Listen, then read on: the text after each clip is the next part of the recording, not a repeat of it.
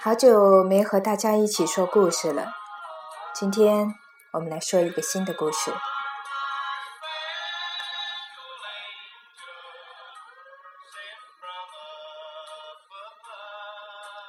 我也曾是个阿宅，每到长假，基本就是个被封印在床上的人。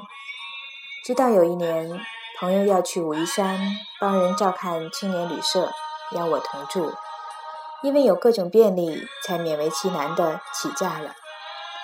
没想一到了那里，三观立即为之一变。清晨打开窗户就是大王峰，月夜可以在玉女峰下游泳，心胸一开，胆子也大起来，竟在无人指引之下，独自从后山登临大王峰。一半路程都空山无人。多处悬崖竟没有护栏，旅程漫长的可怕。而当我豪气千云的下了山，发现竟只花了两小时。两小时只够看一部电影，只够睡一个午觉，但也可以用来完成一段难忘的旅行。我听闻大王峰至少二十年，可征服它只需两小时，花费是多少呢？从福州到武夷山的硬座才四十六块五，青年旅社的架子床一晚不到三十，来回百余元的钱不够吃一顿大餐，却足以实现二十年的夙愿。只要你肯背起行囊，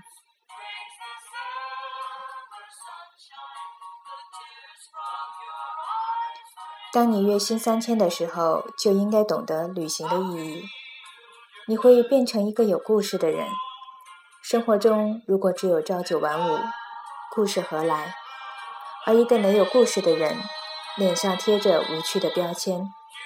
旅行的故事是最好的谈资，集知识性和趣味性于一炉，比谈吃食有品味，比谈电影更文艺。尤其会给别人爱生活、爱运动、爱冒险的印象。所以更容易让别人爱上你，你会更懂得时间的价值。当你意识到两小时就能完成一趟精彩的旅行，就很难容忍自己去虚度生命中任何一个两小时。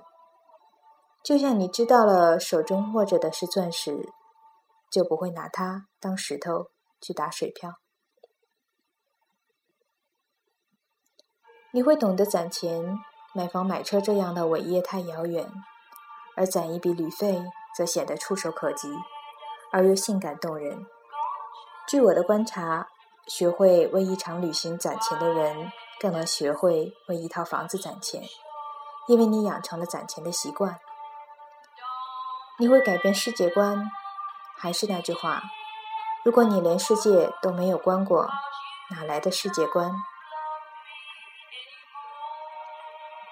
有人抱怨说，攒的钱只够走到郊区，怎么去改变世界观啊？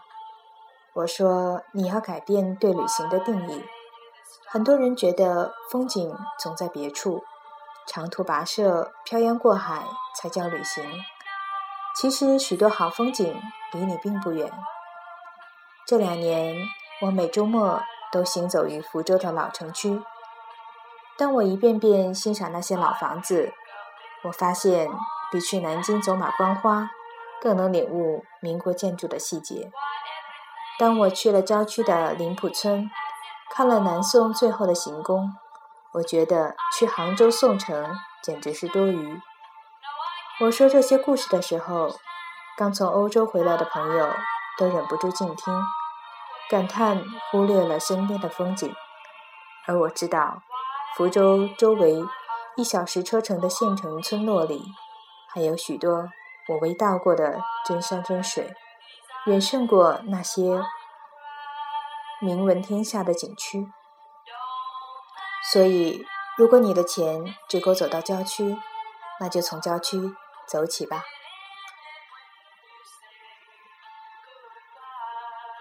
如果你可以走得更远，你又会如何选择旅行目的地呢？仔细想想，这番旅行的哲学真是了不得。选对旅行地，既可以放松，又可以为工作添动力。正是秉承冈野先生的教诲，我常建议初入职场的新人：如果你工作第一年能攒下五千块钱，那你一定要去一次台湾。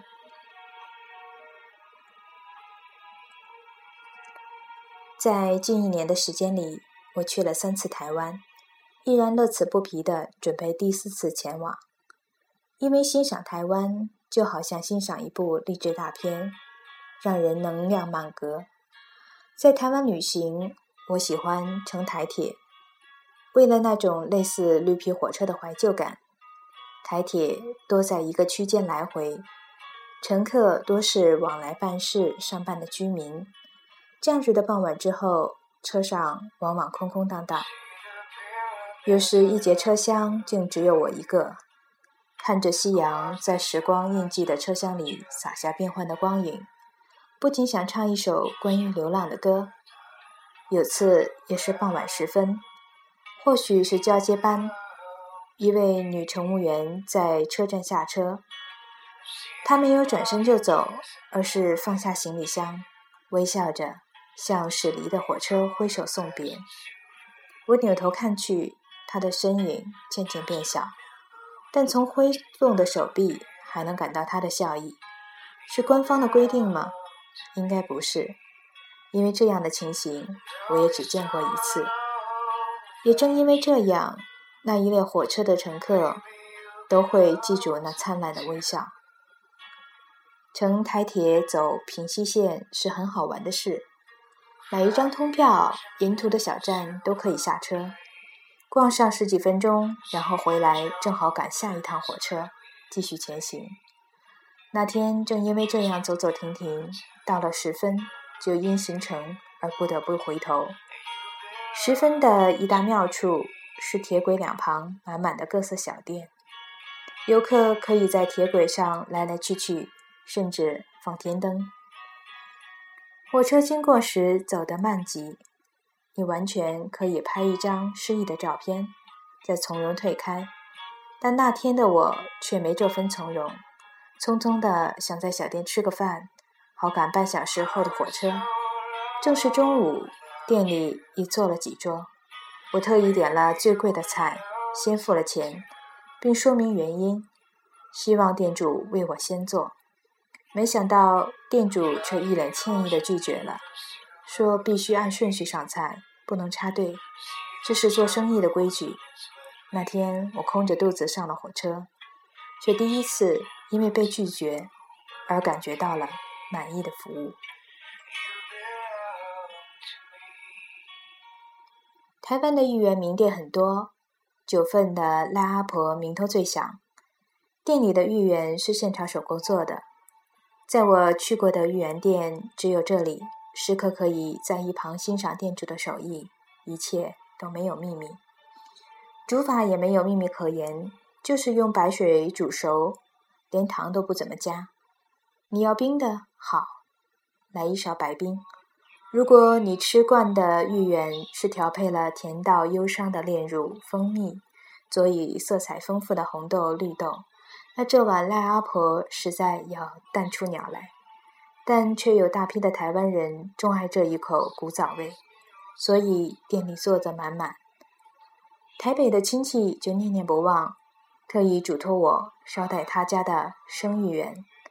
老店主一边帮我装袋，一边问：“是今晚回台北吗？”“明天。”“那今晚住处有冰箱吗？”“好像没有，不卖了。”说着，老店主把装袋的芋圆又倒了回去。“不，不卖了。”从没遇到这等事，是哪句话得罪他了？却听老店主说。生芋圆不在四小时内放冰箱，口感就会变差。如果是这个原因让人觉得我家的芋圆不好吃，不就砸了我们的招牌？所以第二天我不得不在动身前又爬了一遍深城的石阶，去买他家的芋圆。这是我第一次因为多走一趟冤枉路而感觉物有所值。那天从九份走到金瓜时已是傍晚，离景区关闭只剩一个半小时。旅客中心的门口有位大妈载歌载舞的热情吆喝，我心想，台湾大妈为卖地图也是蛮拼的。上前一看，却全部免费，因为印刷精美，就贪心的每种拿了一样。大妈连说谢谢，好像做成了一笔大生意。青瓜石是日据时代的金矿，保留了一栋很完整的日本矿工宿舍。因为里面空间紧促，所以限制了每批参观的人数。我到的时候，上一批的人数已满，而等他们出来，下一批又只有我一个。但从导览大妈舒缓细致的讲解，听不出自己看吧，别烦老娘的敷衍；从她始终保持的微笑。看不出看完快滚，老娘要回家洗菜做饭的不耐。只剩不到一小时了，这时每个路口都出现一位大妈，热情地问着往里走的游客：“黄金博物馆的大金块去看了吗？摸一下财源滚滚哦，请这边走。太子宾馆去拍照了吗？原汁原味的日式庭院，请那边拐。”后来我对照地图，发现时间虽短，景区不小，但主要景点却匆匆走到了。这要归功于大妈们的指引。我也曾在同样的时间到达北京颐和园，那种我们就要下班了的萧条写在每个工作人员脸上，让人意兴阑珊。而金光石是个免费景区，大妈们也都是免费的职工。却奉献着加倍的热情和贴心，在台湾随处可见志工的身影，多是退休的老人，或是子女已成人的主妇。我那生在台湾的阿姨也是其中一员。公务员退休后，加入正言法师创建的慈济基金会，到社区图书馆服务。他说：“工作的乐趣就在于被他人所需要。”自己对社会有用的感觉，退休后只能用无偿的服务来换取那种感觉，所以年轻时有人花钱请你工作，真是很幸福的事。这几年岛内的报刊也在批评年轻人是草莓族，常用的字眼是不耐操。操念第一声，我念第三、第四声的时候，台湾朋友目瞪口呆。意思是经不起操练磨练，但我看到的是，连随便一家茶饮店的年轻人都专注、阳光、活力十足。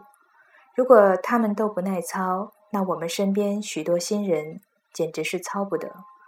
所以，当你月薪三千的时候，应该去一趟台湾。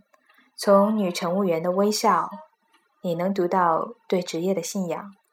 从十分店主的拒绝，你能学会对原则的恪守；从赖阿婆的不卖，你会懂得对生意的珍惜；从职工的热情，你会领悟工作的意义。当你去过台湾，你的世界会走得更远。